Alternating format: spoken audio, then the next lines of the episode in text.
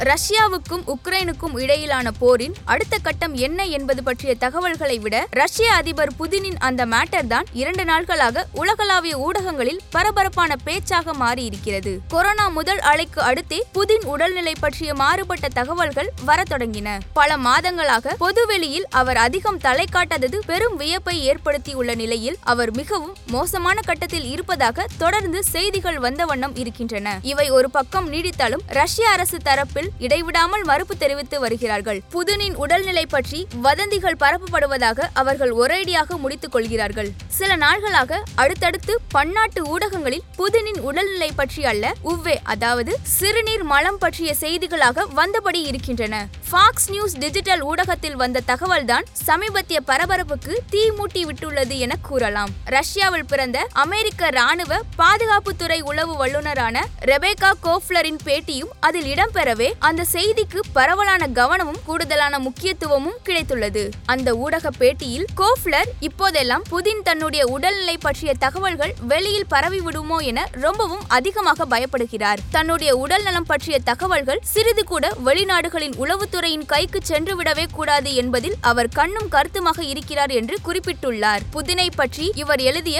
புதின்ஸ் playbook என்னும் புத்தகம் விற்பனையில் சக்கை போடு போடுகிறது.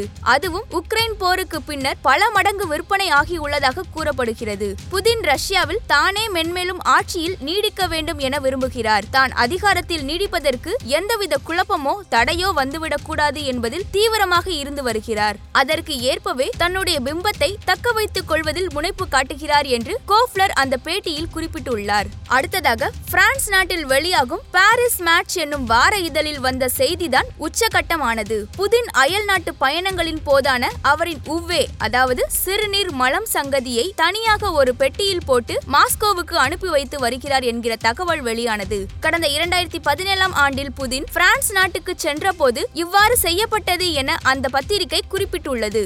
ரஷ்யாவின் பெடரல் பாதுகாப்பு சேவையை சேர்ந்தவர்கள் இதற்காக அமர்த்தப்பட்டனர். ஒவ்வொரு நாளும் உவ்வே மேட்டர் மாஸ்கோவுக்கு அனுப்பி வைக்கப்படுவதை கவனித்துக் கொள்வதற்காக தனியாக ஒரு சிறப்பு அதிகாரி நியமிக்கப்பட்டு இருந்தார் என்றும் பாரிஸ் மேட்ச் செய்தி தெரிவிக்கிறது. பிரான்ஸ் நாட்டில் உள்ள ரஷ்ய தூதரக பணியாளர்கள் இதை ரகசியமாக வைத்துக் கொள்ள வேண்டும் என அறிவுறுத்தப்பட்டுள்ளனர். அதையும் மீறி தகவல் கசிந்துவிட்டது. பிபிசி ஊடகத்தின் செய்தியாளர் ஒருவர் வெளியிட்ட காணொளியும் இதில் பரபரப்பை உண்டாக்கியது. அந்த காணொளியில் ஓர் அறையில் இருந்து ரஷ்ய பெடரல் பாதுகாப்பு சேவை ஏஜென்ட் ஏஜென்ட்டுகள் இருவர் வெளியில் வருவதும் அவர்களில் ஒருவரின் கையில் தனியான ஒரு சூட்கேஸ் இருப்பதும் தெரிகிறது. அவர்களுக்கு பின்னால் இரண்டு பாதுகாவலர்களுடன் புதின் நடந்து வருவது இடம்பெற்றுள்ளது. ஒருவேளை புதின் பயணம் மேற்கொள்ளும் நாடுகளின் அரசாங்கம் நினைத்தால் அவருடைய உவ்வே சங்கதியை வைத்து அவருக்கு உடல்நலக் குறைவு ஏற்பட்டுள்ளது என்பதை அறிந்து கொள்ள முடியும். இதனால்தான் அவர் தரப்பில் அதை சேகரித்து விமானத்தில் மாஸ்கோவுக்கு அனுப்பி வைக்கிறார் என்று வெளிநாட்டு ஊடகங்கள் கூறுகின்றன. அதிகாரத்துக்கு வந்த முதலே புதின் இப்படியாக தன்னை பற்றி வினோதமான தகவல்கள் வெளிவரும்படி நடந்து கொள்கிறார் என்கிறது இன்னொரு பிரிட்டன் ஊடகம். இந்த சூழலை விவரிக்கும் கோஃப்லர் புதினுக்கு தன்னுடைய உடல்நலம் பற்றிய அதீதமான பயம் உண்டு. இதனால் தனக்கு என்னென்னவோ நடந்துவிடும் என கண்டபடி யோசிக்கும் நிலைக்கு தள்ளப்பட்டிருக்கிறார். அவரின் உடல்நிலை குறித்து திட்டவட்டமான தகவலாக இல்லாமல் எல்லாமே ஊகமாக கூறப்படுகிறது. எப்படியோ ரஷ்யாவின் ஆட்சி தலைவராக இரண்டாயிரத்தி இருபத்தி நாலு வரை புதின் இருக்க முடியும். அவரோ இரண்டாயிரத்தி முப்பத்தி ஆறு வரை இருக்க விரும்புகிறார். அதையொட்டி அவரின் பெயரையும் பிம்பத்தையும் பெரிதுபடுத்துவது நடக்கிறது.